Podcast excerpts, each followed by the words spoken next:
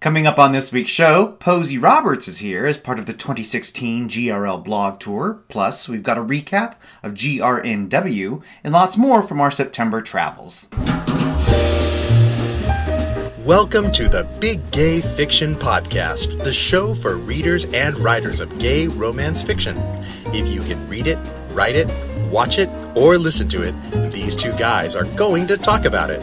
Now, here are your hosts, Jeff Adams and Will Knaus.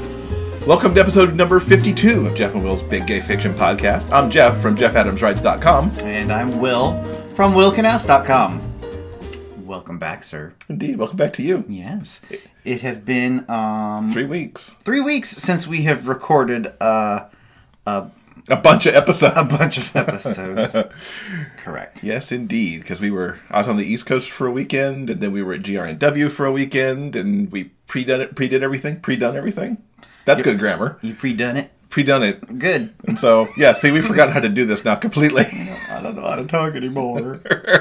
um. So yeah, Yeah, it's good to be back. Um, let's get back into the swing of things. into the swing. So the first thing we should say, it's episode 52, but that doesn't mean it's a year. Not yet. For those of you who are curious, going Not 52, that might be a year. 56 will be our year, um, and that we'll celebrate that uh, the week of Halloween. On October 31st, we'll drop that episode. So yeah, we're looking forward to our one year anniversary. Yeah. Um, even while we've been gone, I've been doing some some writing stuffs.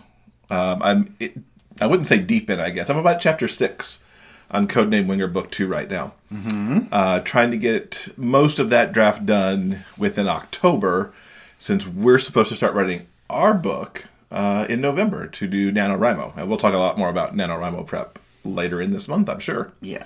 Um, also, Dancing for Him. I showed off that paperback uh, if you were looking at the video on episode 49. That is now officially available at Amazon and Create Space, and it will be rolling out to Barnes & Noble and other places soon. And I'll have a link for that in the show notes if anybody wants to pick up a copy. Cool. Yeah. Yeah. So one of the places we were gone was Seattle for the gay romance, nor- gay gay romance Northwest meetup. See, I, I've been now, and I still stumble over that name. We were told at the at the meetup that that name will change for 2017 as they kind of expand their focus a little bit. So mm-hmm. This is the last year it'll be known as GRNW. yes, Um, they, um, they feel that calling it the Gay Romance Northwest Meetup doesn't quite encompass, um, the LGBTQIA plus spectrum Exactly. of romance. yes, exactly. So they're searching for a new name. Yes. Uh, so. Uh, I don't know if they have like a poll set up on their website or something. It's not there yet, but we were told at the meetup that there would be a survey forthcoming. So if we see that happen on their website, we'll certainly uh, shout it out to everybody so that uh, we can look at renaming that as they expand their focus. Yeah, I mean, I have been, of course, openly critical of their word jumble of a name. Yes, and they embraced your your is- criticism of their their name jumble. Pretty funny. And uh, thinking about it just a little bit, um, I don't have any concrete suggestions offhand. I do think that um, it's important to somehow uh, uh, what's what's the word I'm looking for to um, give a shout out to their location because they're the largest gay conference on the West Coast, and um, which Northwest re- refers to the Pacific Northwest. Yeah. Um, I think that's sort of vague unless you're from this specific area. I don't necessarily think that, you know, most, you know, average Joes or Jills are going to know what you mean when you say Northwest necessarily. Not unless you had Pacific Pacific Northwest does But that's certainly just say it. adding to the word jumble of the name. Yes. So I think uh, maybe working Seattle into the name, um, which may or may not be a problem. I mean, if you officially, you know, n- name your event the Seattle, you know, blah blah blah, does that designate it as you know the city has sanctioned the event? I don't know. I'm not quite sure if that's plausible, but I think working Seattle But into the you- name and um, you could do that. and trying to have something else in the name that encompasses uh, the whole LGBT um, spectrum is difficult. I think really the only single word that does that is rainbow. Uh, but there are already several conferences that have you know rainbow in the title, so they may or may not want to adopt that. I don't know. Like I said, those were just my initial thoughts. It's hard. It's hard It's coming hard. up with a name for an event. Yeah. That's both memorable and unique, but uh, yeah, easy to say, easy to remember. Yeah, It's- we, it's we a- wish them luck, and we'll We certainly do. help out as much as we can. Yeah, it's not easy. Um, anyway, so the event itself, no matter what it's named, was awesome. Yeah, it was an amazing, amazing event. Uh, it started off Friday night with readings, uh, a specific reading that involved uh, trans and genderqueer authors reading it for the most part uh, trans and genderqueer stories. Uh, several of which I bought the next day at the book fair, um, and then after that there was a, another section of what they called love bites, which was five minute readings of romance passages. Uh, I got to take part in that. I got a an email a few days before the event. Like I think someone had had to drop out for some reason. and They reached out, and so I got to read a little bit of Hat Trick there, uh, which was awesome. And we discovered several authors who I think will be picking up their books and possibly having on the show uh, later on. And then, uh, did anything stand out for you, particularly in the readings? I enjoyed them all. Uh, I'm sort of, um, I run sort of hot and cold on readings because sometimes they can be, you know, fascinating and hilarious. Sometimes they can be deadly dull. Uh, you never know what you're going to get when you go to one. It really depends on the author and the material that they're sharing. Uh, I was uh, very happy with everyone who who read. Yeah, thought I would it was agree, a- 'cause we- really good event. I think we heard from, I want to say more than a dozen authors Yeah, across roughly. the two hours, and yeah. I was pleased by a lot of what I heard. And then the the panels the next day Mm-hmm. were really good. I wish we could have cloned ourselves so that we could have hit more of them because there were usually two or three running at once. Yeah. GRNW is essentially a one day event. Uh, everyone gathers for the keynote.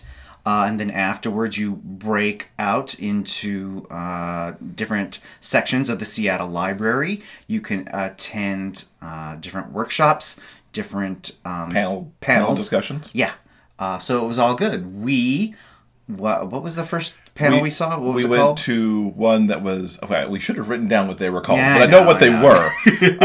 um, we went to uh, the trans panel where they talked about what it's like writing for that audience. Not only the stories that they want to tell as trans authors and gender queer authors, but also the industry behind it and how hard it is sometimes to get a publisher to take your work or to find the niche of your audience. yeah. Um, and then we went to the bi erasure panel um, as well, uh, which talked about exactly what that is. Um, you know, bringing bisexuality into the stories and having both readers and I was surprised to find out publishers uh, understand that bisexuality is part of the spectrum and not just something that's there because they don't want somebody doesn't want to commit to being straight or commit to being on the gay side of the spectrum. So it was a it was a fascinating discussion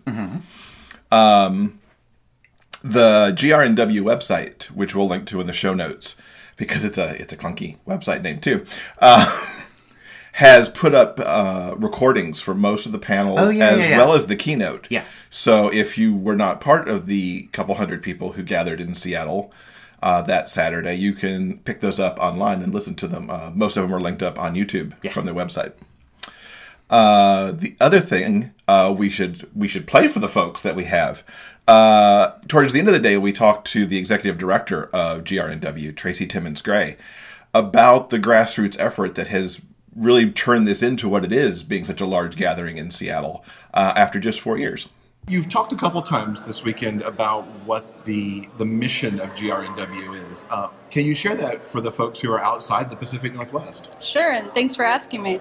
Uh, hi, this is Tracy Timmons Gray. I'm director and lead volunteer of Gay Romance Northwest. We are a nonprofit volunteer run initiative uh, housed within the Seattle reminding nonprofit Old Growth Northwest. And our purpose is to celebrate the awesomeness of LGBTQ romance fiction. and we celebrate it and, and specifically try to create spaces to celebrate it, opportunities for authors, etc. Because uh, oftentimes there isn't a lot of access to these wonderful books. So bookstores oftentimes don't have them in the bookstores. Uh, they're not often found in libraries. There's not a lot of public reading events celebrating queer romance stories.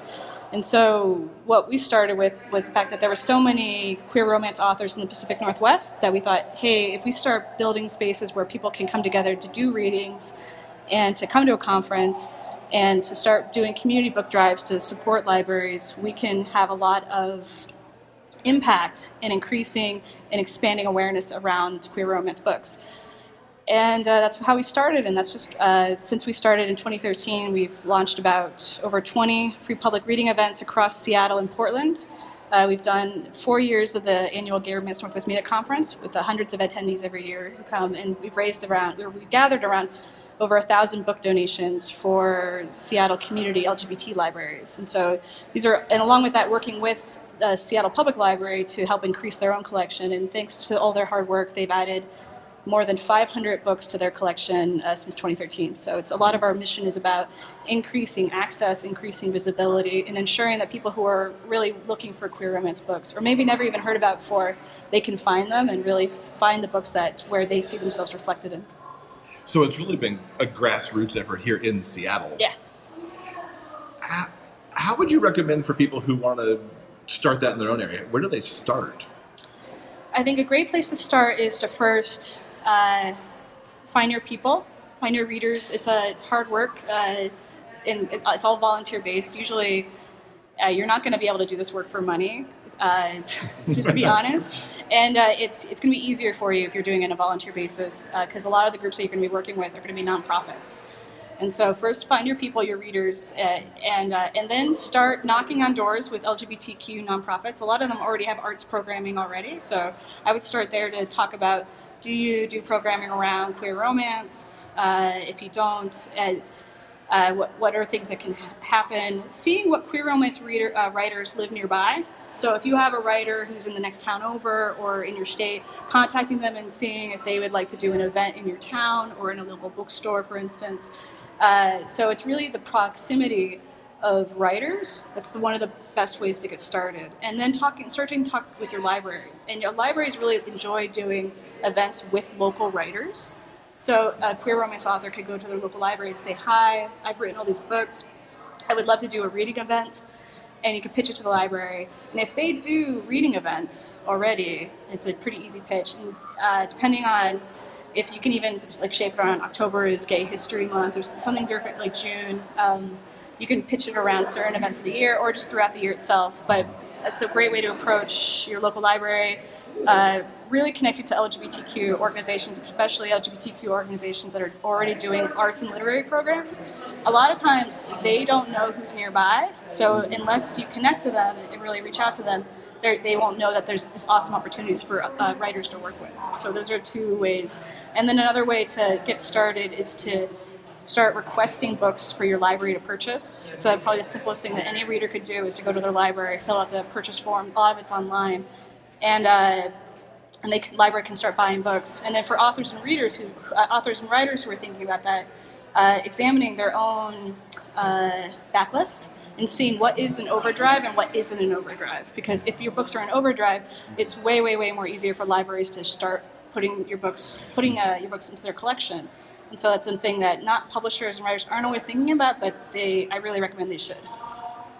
Awesome. And next year, November 2017. That is the goal. Is November 2017. We're moving out of uh, September because it's kind of a crowded time for queer romance, and so we thought that'd be easier if we move to another month. And then our goal is to partner again. Our goal is to be free mm-hmm. again, like we were this year. Uh, a lot of our mission is around financial access. Mm-hmm. So our event always was very cheap. This is the first time we were free, and for us, it, it was very a great way to live through our mission to ensure that people have free access to queer romance stories. This is the first year it was uh, technically free. How uh, how many people came this year? Do you do you know? Do you Probably around number? 180. Oh, cool. Okay. Yeah. Yeah. That's awesome because the auditorium downstairs was quite full. Yeah. So it's a good. It was a good number. Uh, we were a little worried because we've never done it free before, and it's always a risk to see who will show up because it can sometimes feel less valuable when it's free. So we were so happy to see that we had a great crew come in, and we also had a great crew of walk-ins just come in uh, to join the event. So that's really nice. Yeah. Thank you to Tracy for taking a few minutes out of her uh, extremely busy day. um, uh, lots of great information. Uh, she was really wonderful. Uh, A great host. exactly, Yeah. exactly. Also, uh, we should mention that GRNW is capped off with essentially a book fair. Uh, you can buy books from the authors that were featured in all the panels and get them signed, uh, which is what we did. Yeah, I got four, yeah. uh, which I look very forward to reading. We came home from Seattle with a bunch of books. Yes. Good stuff. And you can see my recap on GRNW on jeffadamswrites.com, and I'll link to that in the show notes also. Cool. Now, of course, we were in Seattle, so we had to take another trek while we were there. Uh, Saturday morning, before we hit the library for GRNW, we went north to the Amazon bookstore. I loved it. I thought it was the Amazon experience, shopping experience inside a physical bookstore. Uh, it's smaller than I expected, uh, smaller than most Barnes and Nobles I think I've ever been in, uh, regardless of what city uh, those were in. Um, everything's face out, which is certainly different from most bookstores where certain featured titles are face out, but you're mostly reading spines. Uh, they put Amazon or Goodreads reviews on little cards right under each of the books. And while the genres are the same as I would think most bookstores are, I, there wasn't anything missing that I could see. Uh, they do split some things up in the genres, so you have a panel that's like, if you like this book, you will also like these books, which again is bringing the Amazon experience into the physical bookstore. Um, and you could buy all kinds of Amazon gadgets there too. They had fires and echoes and dots and whatever else those little thingamabobs are they're offering now that are like Siri. Uh, I quite enjoyed it. I think if I lived near one, I would go and check it out periodically to see what's turned over in the store. Yeah, um, it's a beautifully designed store. It's a beautifully laid out store. Uh, basically, the center section of the store, uh, at least 25% is given over to the Amazon devices. Uh, they're there so that you can experience them live and in person.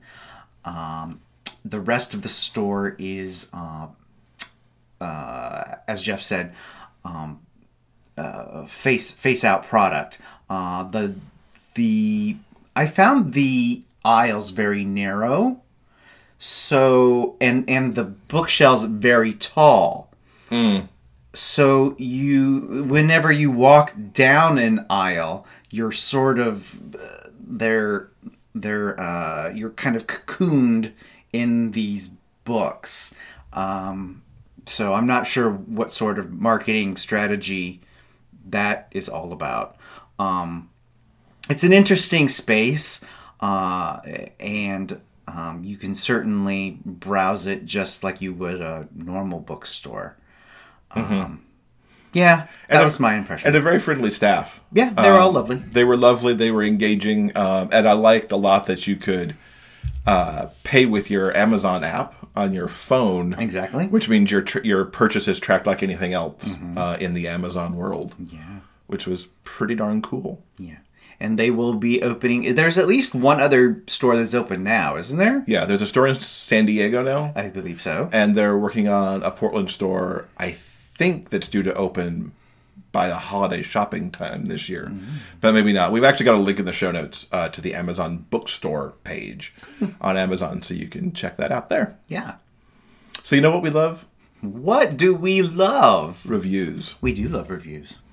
As we approach our one year anniversary, uh, it would be great if you could take a time out. If you've been listening to us, whether you're a new listener perhaps that we've picked up because we had some st- things at GRNW, or because you caught us on International Podcasting Day, which was back on September 30th, or if you've been with us the whole time, we would love it if you left a review on iTunes or Google Play Music or iHeartRadio, wherever you happen to pick up the show. Uh, a review would go a long way to getting us more exposure going into year two. Yeah. Um, we realize leaving a review on Apple isn't the easiest thing in the whole wide world. um, so if you make the effort, we uh, love you very much. We do appreciate them. Um, just a few kind words Uh, five stars. They have five stars there. Yes. Yeah, five stars. Five stars would be awesome, but you know, rate your heart. Go with what your heart tells you. so we appreciate it. Thanks, guys. Um, and we need to give another shout out to our friends at Truth Slash Fiction. Yes, we do. They had a viral blow up uh, in the middle of September. Uh, I witnessed it while I was on the East Coast uh, as our as our Twitter got liked for their episode that they were on back in number forty one. Uh, it seems that the One Direction group known as the Larrys, which are the people that ship uh, um, Louis and Harry, uh, discovered the show and it just took off. Um, it, they've become, uh, for us, it became our number one YouTube uh, episode ever with over 1,500 views now as we record this episode at the 1st of October. Um, we're thrilled that they took off. Um, hopefully, it gives them a boost in their efforts to have the show actually go to series uh, with someone because we've seen from their feed that they're getting hit by the Larrys. The Larrys are hitting Netflix, going, "You need to pick up this show. You need to pick up the show." Exactly. Um, we have a link in the show notes to a YouTube uh, fan video that the Truth Slash Fiction guys put together, where they had the fans from around the world, along with the guys who portrayed the band Truth in the series, uh, lip sync to "Baby It's You." Okay. So check that out; it's kind of cute. yeah. If you are a avid Larry lover, um, and you have discovered the show, our show, through Truth Slash Fiction, uh, first we want to welcome you. Uh, we hope you're enjoying the show, and we hope you stick around for a little bit and see what we're all about. Yeah. Time now for the GRL Guest Author Spotlight. We're happy to welcome Posy Roberts to the podcast as part of the official 2016 GRL blog tour. Posy writes about the realistic struggles of men looking for love. Whether her characters are family men, drag queens, or lonely men searching for connections, they all find a home in her stories. Posy is a Jill of all trades and a master of the drill and paintbrush. She's married to a partner who makes sure she doesn't forget to eat or sleep during her writing frenzies. Her daughter, a budding author and cinematographer, helps her come up with her character names. And for fun, Posy enjoys crafting, hiking, and singing spontaneously about the mundane, just to make regular life more interesting. Thanks for being with us, Posy. Thank you for having me. Feel free to sing any of the answers that you Oh. want, just to make it interesting as we go.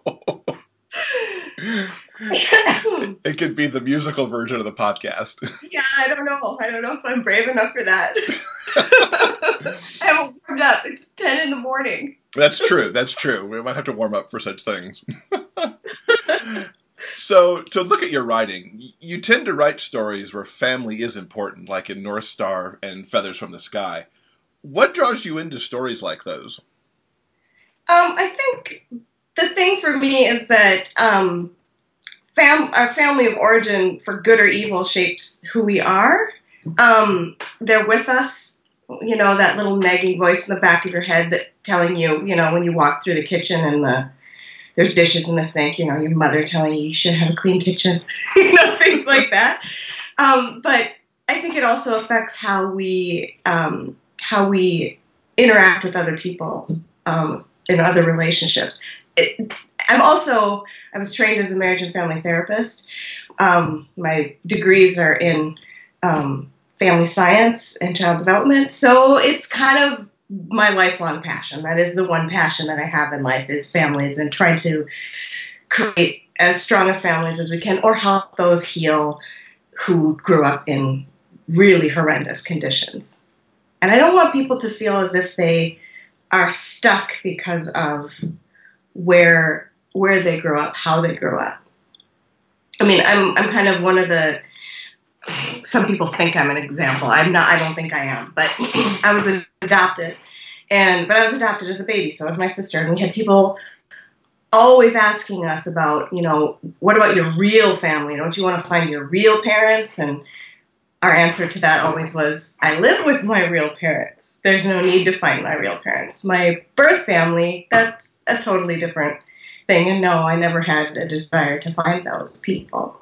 And my life wasn't less than because of that. So, and I'm not a victim of being an ad- adopted child like so many people tend to think that I am. And I'm not. And I don't want, you know, we, we grow up with the families we have, and we have to make the best of it. Mm-hmm. And sometimes you create the family you need. And I think you know, that's, exactly. that's certainly something that runs through a lot of, of gay men experience, depending on how they were Yes. treated by their, their real family. Yes, and often we search for the thing exactly opposite of what we had. So if we had a very cold and distant family, we actually tend to go towards the opposite of that. And then sometimes our brains take over and tell us we don't deserve that. And then we go for, we start falling in love with somebody who's cold and distant. Oof. yeah, well, that's one of the reasons I, I like to write about uh, chosen family. I write a, a lot about chosen family in, in my books as well because, well, the series I'm working on right now, I mean, that's all about chosen family. So, Mhm. and in, in North Star, it was both of those that and that's a trilogy, Spark, Fusion, and Flares, and that, and that was that was a family of origin story to the the created family to then they have kids and what kind of a family do we want to be and there was bullying in that because of the way that their family was made up and the kids got bullied and such so and always sticking together and hugo and kevin were this foundation for pretty much everybody in that story Mhm. all the way through from high school on so Speaking of series, this last year you published two more books in your Naked Organic series, uh, Farm Fresh and Pick Fresh. Now, that series is in a commune outside of Portland. Where did the idea for that one come from? Because co- commune is certainly a whole different kind of family situation. Yeah, and that's usually what I, I hear um, anytime the book is reviewed is I've never read anything like this before. Um, okay, I'm I'm kind of a inside. I'm a, I'm I'm a hippie. I mean, I grew up in the '70s with my bell bottoms and my long hair, and um, it's like I was born ten years too late. and um, I don't know. I just there are communes around around where I live right now. There were and there were little com not necessarily communes, but communities where I grew up in North Dakota, like the Hutterite community and such, which are very closed off communities, like similar to the Amish. Um, their belief systems are different, but right around here there are some genuine hippie colonies and or communes, excuse me. And my um, my daughter's early childhood special ed teacher, when my daughter was really young, she had a teacher come help her because she was born with a lot of birth defects. So, um, and she actually lived on a on a footprint. I mean, zero footprint. They they sold um, their electricity that was solar generated to the city of um, Decorah, and um, that got my head going. And you know, I took environmental studies in college. This would have been 1989, and I came back home and I was just the most pretentious. But just after freshman, oh mom, we got to do this, we got to do that, we got to recycle, we got to do. This. I was so pretentious, and my mom kind of looked at me and was like, "We've been doing that. We've been doing that for years." and so I just wanted to go in and explore what would it really be like to live on a commune, and I wanted it to be sexually free. And I wanted it to be made up of um, LGBTQ people. And one of the things that I I really wanted it to be a place of healing, and maybe that's how it started out for way way back when when people were being ostracized because it it came to be in the 80s during the AIDS crisis, and um, then after then it was no longer as much of a crisis. But then there's this one man Leo, who lives in the yellow house, and he basically invites men that need a little bit extra help to get past their pasts. so, and the rest of the house, the rest of the commune is made up of all sorts of different people. That's got to be a lot of fun to write, to have all those different character types mixed together. It is, and it's oh my god, I wouldn't believe the plot bunnies that have gone on in my head. I I really do. I would love to do a spin-off series that goes into um, more, not just male male, but do MFM and MMF and just switch it around. I would. I don't know if I can market that under in the same way. I'm going to have to search for a different audience, I think. But I'm really excited to explore that. How many books do you foresee in just the Naked Organic series as it sits right now? Four. It's going to deal with all four men in, in the Yellow House. So the first book was essentially Jude's book, and he grew up in a really religious home. He's just finishing college and um, had a pretty bad past. And kind of, this is about the only way he going to this sexually free commune to. This is probably the only way he could have gotten over what his father did to him. And then the second book is about Hudson, um, and he basically ran away from home at 19 um, to get away from parents who stuck him in a pray away the gay camp and so on and so forth. He's been there. He's 30 years old now. And then um, the next book is going to be um, Charlie's book.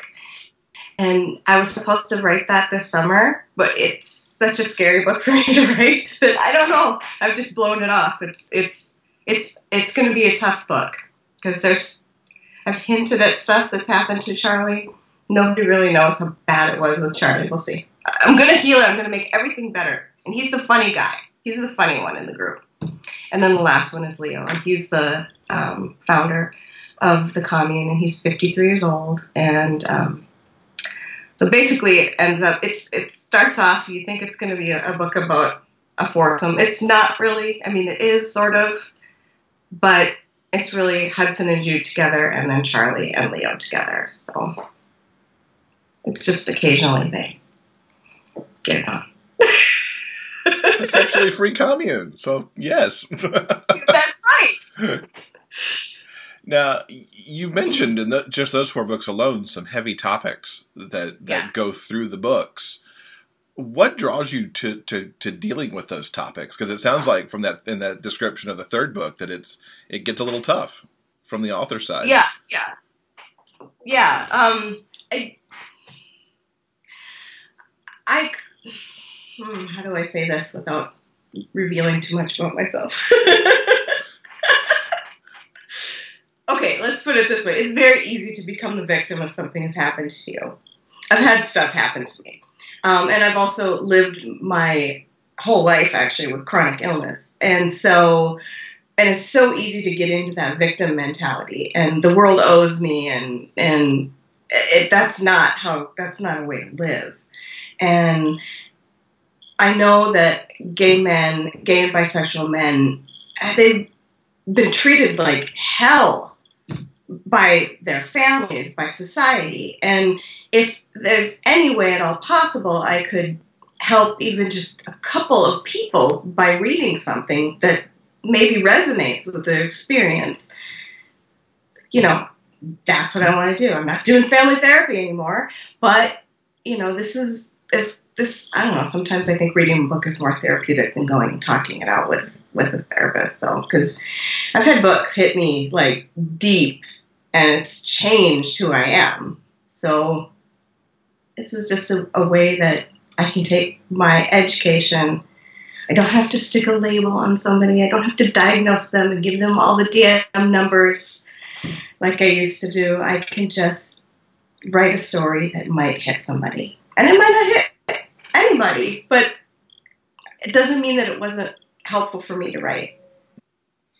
So you you write this range between sweet and angsty and even a little kink occasionally. How do your readers react to the to the variations they can get in a Posy Roberts book or books? Some some people um, expect they want each book to be kind of in a similar tone, and so when I switch it up, sometimes people aren't thrilled about that. So, but at the same time, then I'll occasionally get new readers because they want to read about that kinky story. Cheeky Hipsters and Jocks was one of those that was just pure kink. And my Christmas one that's going to be coming out um, this year with Dream Spinner Press is I, honest to God, you're going to need a toothbrush afterwards. It is so fluffy. Oh, it is so fluffy. Um, there's a little bit of angst in it, just a tiny bit, but so yeah, it's it's a challenge, I think. But if I'm looking for new readers, I have to write different things. Um, not everybody wants to read the heavy stuff. Not, I know North Star turned a lot of people off, probably just from the blurb because it had kids in it. and people assume that I'm that it's going to be a really kid centric story and it's going to be all about parenting. Well, some of it is, but it was really a family saga about healing and loving and sticking together and being with each other through thick and thin, and there was a lot of thick there. So, um, I don't know. I, I at the same time, I really want to write partially for me too.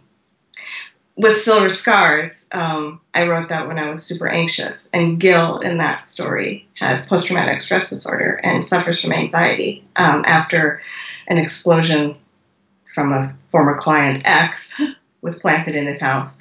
Um, and his whole life changed. At 38 years old, he goes from being a, su- a successful lawyer to um, not being able to even step foot in a courtroom.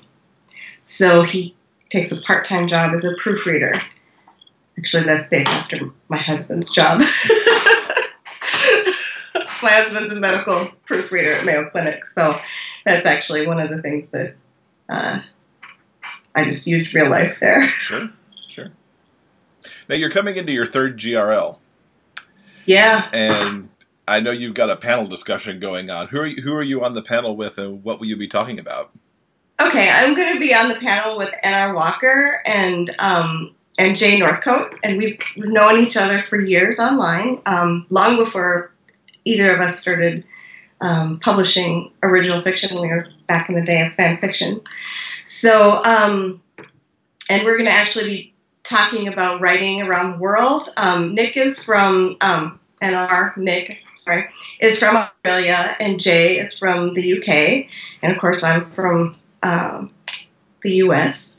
And um, even in the U.S., it's varied from like the writing a character from the North is so different than writing from the, South. So, and we've beta read each other's stuff, we proofread each other's stuff, and we just to talk about you know the, the challenges of writing for a global market when we're writing about a specific region. Like the word hot dish for me hot dish is a casserole, but that's a Midwestern thing. I just in actually in my Christmas story that Dreamspinner edited, they wanted to make it two words, and I'm like, no, it's one. And then you and I are also doing a fun fair event uh, along with Yeah. eight other authors. A little a little Jeopardy Right. style game and some other trivia and truth or dare and stuff. And yeah, that's going to be fun. I'm I'm excited to see what what's going to come out of that. But we have awesome prizes from everything that I've seen. So you put together a Kindle with like how many stories are on it? like there's 25 books in it right now. Wow. Yeah, That's a great prize.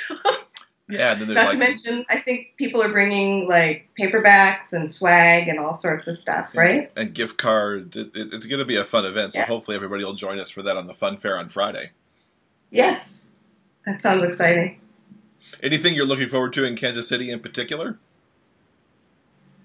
Um, I this is gonna sound weird, but I'm really looking forward to the ride down because I get to be with to a, a reviewer friend of mine and another author friend. My author friend Tina Blanky um, used to live literally a couple blocks away from me, and she's moved out to the East Coast. So and I haven't seen her in over a year. So we'll get to hang, which Road will trip. be great.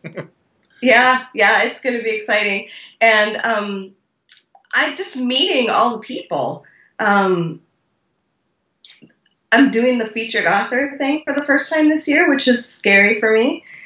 Um, I've done the support author, and I kind of felt like I could blend into the background a little bit more, but we'll see. Um, I'm, I really do enjoy meeting readers and getting to have kind of one-on-one chats with them. So uh, that's probably the thing that I'm most looking forward to, getting to know people. Even if I don't remember their names, because I suck at names. I'm the same way. I can recognize you. I'm always then- looking down because the name tags are down on the belly, and I'm always looking down at people. I'm so sorry. And then ultimately, at least in my case, they're always flipped over too. So you look down and Yeah. you can't see what it is anyway. Oh, I know. Last year I just got bold and I said, "Can I see your name?" Oh, okay, now I know who you are. so what's the best way for people to keep up with you online? Um, I'm on Facebook most often. My blog is um, posyroberts.com. That's probably the other way. Um, Facebook, I have both a Facebook page, which is just at Posy Roberts, and then my other page, I think it's Posy Roberts 11 or something like that, or 3, or I don't, I don't know it off the top of my head. Um, and I do a little bit on Twitter, but I'm not that great with Twitter anymore. Instagram, I love Instagram, but that's more just for photography, for fun. That's, that's fun though. So we'll link up to all Yeah. that stuff uh, in the show notes, along with links so folks can go buy your books. Uh, Posy, thank you so much for being with us, and we look forward to seeing you in Kansas in just a few weeks. Okay, thank you. Look forward to seeing you. You can follow the GRL blog tour by going to gayromlit.com slash 2016 blog tour. Now, as you know, if you've been following along, we've teamed up with the authors that we're hosting on the GRL blog tour to give away a 7 inch Fire tablet that's loaded with books from our guests. Uh, in addition, I'm putting some books into the tablet, and our friends at Wild City Press are giving us books for their authors who are attending GRL. There's a Rafflecopter, as usual, on the episode 52 show notes, and the big GRL blog tour giveaway runs through Sunday, October 23rd, which is the closing day of GRL. Uh, you need a word of the week. Whatever is that word this week? This week, the word is going to be cats. And you'll realize why in just a moment. Yes. The cats. C A T S. So, Jeff, Will. sir, not only are we uh, pimping the GRL blog tour, you are associated with yet another blog tour that's going on right now. That is true. Uh, this is, I believe, the third, maybe fourth year even, uh, that a dozen authors have been have, have gotten together, uh, and we've been brought together uh, from T.M. Smith, who you also know as Tammy Middleton, who's a friend of the podcast. Uh, she each year has been putting together the Dirty Dozen blog tour, and that's where a dozen authors each submit one question, and then for the blog tour, the twelve of us answer those twelve questions. The blog tour kicked off on October 1st and runs through October 12th. Uh, you'll find me on Ellie Franks' blog on October 11th. You can see the entire schedule for the blog tour at jeffadamswrites.com on the homepage, and I'll link to that in the show notes as well. There's also a giveaway that we're doing, because you know, what's a blog tour without a giveaway? Um, where if you do the Rafflecopter that's associated with each post on the tour, you'll have the chance to win one ebook from each of the 12 authors. Oh, that's good. Yeah, and it's a it's a great lineup of authors, but you'll have to go to jeffadamswrites.com to see that whole list. Cool. Yeah. Yeah, so get on that, check it out, and uh, give it a look see, because, yeah, that's a really good prize. I'm, imp- I'm impressed. Yeah, I mean, one book from each of us, and I think uh, you get to pick it for most of the authors. You get to pick it off their backlist.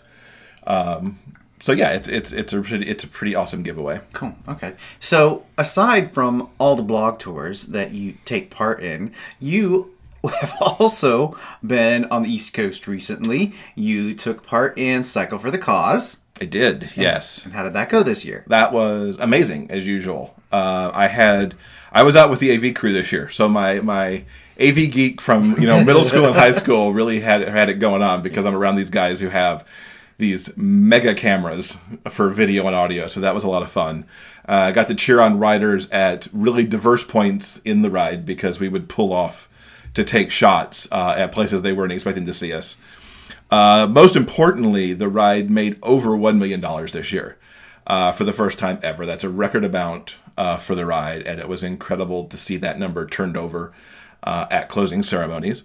Um, I did have an opportunity to interview uh, Glennda Testone, who's the executive director of the LGBT Center in New York, to find out how the money raised on Cycle for the Cause is used and why someone living outside the tri state area would want to donate for this cause. So I really think that AIDS awareness lives with all of us. We need to be talking about this. We need to be spreading information. And every little bit that we can do in pockets of the country, in this case in New York, really spreads all over because we're all connected. You know, f- folks live here, they travel there, they move. Um, and we really need to make sure that we're all working to end the epidemic by 2020. That's the goal of New York State. Um, I was a member of that task force, and we really can do it if we all become aware, we get committed, and we really do everything we can together. Awesome. Now, what do you do here at the center in particular? I mean, I know you that it serves Sure. six thousand some people. Is it a week? Uh, yeah, 6,000 people a week come to the center, um, mostly LGBT from the tri state area, all five boroughs of New York City. And we provide HIV testing, we do education, we do prevention, uh, especially with young people. We're really training the next generation of AIDS activists. And we need that because we can't become complacent. Um, we're connecting people to PrEP, um, and we're helping with economic empowerment opportunities to make sure that people can support themselves and be healthy overall. And there's an amazing youth contingent in the ride this year Yeah. with the Fearless Flyers, who are 15 strong this year. Yeah, first ever youth team, um, over 10 members, and uh, you know they've more than doubled since last year, and Yeah. they are incredible and inspiring, and uh, I wish everyone could meet them. Yeah, they're an incredible team. I've been watching them all weekend, uh, supporting each other, supporting others on the ride. It's been incredible. Well, Glennda, we will let you go. Thank you so Thank much for you, being with us for a few minutes. Thank you. Keep on keeping on, everyone. So, my donation link is still active and will be active through the end of October. If you want to push this effort beyond the million dollars it's already got, that would be awesome. And I do have to thank everybody who donated to me this year. My goal was $2,000. dollars I made just over 2400 which is awesome. Oh, good. But you can add to that through at least the end of October. Okay. Um, so if you're inclined to do so based on what you heard from Glennda, that would be awesome. There's another link I've got in the show notes that's actually from the closing ceremonies as everybody's coming in, and it has Glennda's closing uh, speech. Yeah. So I'll have a link to that in the show notes as well, and you can check that out if you want. Cool. So you were you were a really busy boy. Not only did you take part in Cycle for the Cause, you also did some w- wacky touristy stuff too. So yeah, I was in the city uh, Sunday afternoon after we came in from closing ceremonies, and Monday. Sunday night, I went to see Cats, the revival of which opened up, I believe it was in July. Mm-hmm. Um, I had to go see it mostly because uh, Ricky Ubeda from So You Think You Could Dance, winner of season 11, is in it, and I have a mega So You Think You Could Dance crush on him.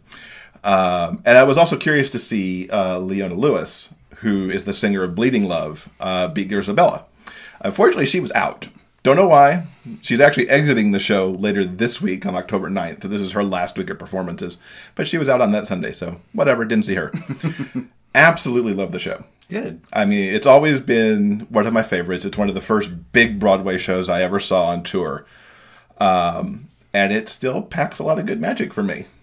Um, I quite enjoyed it. Uh, I did a write up on uh, jeffandwill.com, so you can check out my, my longer review of it. And I did get to meet Ricky. I was so happy. I did the whole stage door thing, uh, got a selfie with him. He's cute as a button. Yes, he is. Loved him a lot. Uh, so yeah, I did that. And then on Monday, I got to do the Star Trek 50th anniversary Starfleet Academy experience, which is happening at the Intrepid Air, Sea, and Space Museum. Uh, this was a whole interactive Star Trek experience. They had not only did they have props and costumes stretching across all the TV series, they also had these interactive stations where the idea was you were doing tests to see how you would be placed in Starfleet Academy. Were you command? Were you medical? Were you tech? Were you engineering? Whatever. Uh, I am command. I think that's the project manager in me coming out, and I will just project manage the situation. uh, I had such a blast. Uh, I was in there for a couple hours. Um, that experience runs through the end of October. So if you're in New York and you're a Trekkie and you want to celebrate the 50th anniversary, uh, check out the Intrepid uh, where this is hanging out. Uh, you can get VIP tickets, which means you can just kind of get in there anytime you want to be in there. I can say that a rainy Monday afternoon is excellent because there were not many people there at all. Um, got a link to the show notes uh, for the experience itself, as well as my write up on jeffandwill.com. Cool. Yeah. Now, while you were so busy, I managed to get some reading done. Oh, very good. Uh, I wanted to um, give my uh, thumbs up to a book that I recently read by Shira Anthony called Take Two. Okay. Uh, now, this came out not too long ago. Uh, it's a brand new release for her. And Take Two is a contemporary romance, and it is about Wesley. He is a professor, and uh, when his summer plans fall through, he takes a job as a uh, historical consultant on a pirate movie that is shooting uh, in the Carolinas. So when he gets on location, he discovers that the star of this pirate movie is uh, his husband, who uh, he is in the process of divorcing. Uh, Sam, uh, the star of the film, has rigged this entire situation and is using their time together in the Carolinas in order to win Wesley back. Aw. So it's uh, I can't recommend it enough. I love Sam and Wesley two pieces. They're adorable, uh, really interesting. Um, what I thought was uh, most appealing about the book is is that these two characters have a history. They have been married for almost ten years. Uh, but unfortunately, because of Sam's, you know, stardom, he lives in Hollywood. Wesley lives uh, in New York, where he's a professor, uh, and they could not make the long distance thing work. Uh, hence the divorce papers. So it the bulk of the book is really about Sam trying to win Wesley over with grand gestures uh, and him finally coming to the realization that it's not about grand romantic gestures, it's about being there uh, for the person that you're in a relationship with. Uh, so I really, really enjoyed it and I really recommend it. Nice. I've been reading a couple books also. Yes. It, it, it, in between all that other stuff I was doing, there were books. Um, I did finish a beta read for a friend uh, for a sci fi epic that they wrote. Uh, when that finally comes out, we'll talk about that a little bit on the show. Okay. Um, I also read uh, in because hockey season's just getting ready to start. Preseason's been going on. Go Red Wings! lordy, lordy, lordy. uh, Avon Gale's Breakaway, which actually came out last year. It's the first in her Scoring Chances series. And I finally got around to it because book f- three uh, just came out recently, and I picked that up and dropped it into my uh, Kindle queue. And I'm like, I need to go back and read because I've been hearing such good things about these books overall, and it is. Breakaway is awesome. I just can't speak highly of it enough. Uh, here you've got 21 year old Lane Courtnall, who has moved from Toronto because he'd been drafted uh, by the Jacksonville Sea Storm of the ECHL, uh, with his eye on getting put into their uh, NHL counterpart of the Tampa Bay Lightning. Uh, he is very socially awkward. Imagine Sheldon from The Big Bang Theory without all the smarts to go with it, and just all of his social awkwardness. um, he's alienated his teammates, and to help get him back in with his team, he's actually having a throwdown with their biggest rival, uh, gloves off, trying to beat up this uh, defenseman named Jared Shores, who plays for the uh, Savannah Renegades Uh, turns out that that was the first spark of a relationship for these two. Uh, and an adorable relationship it is. It's a little bit May December because Lane is 20, turns 21 in the book, whereas Jared is 32 and thinking about retiring at this point. Um, for Jared, this relationship helps him rediscover his love of the game and that he can have a relationship that is not a damaging one to him. Uh, for for Lane, everybody kind of tries to get him a little less socially awkward, which works to varying degrees. Uh, but it also proves to him that uh, he can be gay and it's okay. Uh, they have a delightful romance. Uh, these two who come from such very different backgrounds. Uh, I can't wait to see in future books how their ending gets carried over with some of these other characters. I've already started the second book, uh, which picks up with the goalie from book one. Kind of, it's his story now in book two. So check out the Scoring Chances series, and I have on jeffandwill.com a review of Breakaway that I'll link to in the show notes also. Cool, that sounds good. Yeah. Okay. Well, I think that's going to do it for this week's episode. Look, we remembered how to do a show. We did. Yeah, we did. Yay for us. Coming up next week in episode number 53, Ellie Franks will be here for the GRL blog tour, and we'll be talking about the charity hockey anthology Changing on the Fly. So you can't get away from the hockey. Uh, yeah, it's that time of the year. I, mm, I don't know. It is. I just, I just, um, I'm resolved. I've accepted. Can't fight it. That's right. All right, guys. Hope you have a good week. Okay, see you next week. Bye, guys. Thank you for listening to Jeff and Will's Big Gay Fiction Podcast. New episodes are available every Monday at iTunes and other major podcast outlets. While there, subscribe to the show and please consider leaving a review. For detailed show notes, links, and to sign up for the monthly newsletter, visit biggayfictionpodcast.com.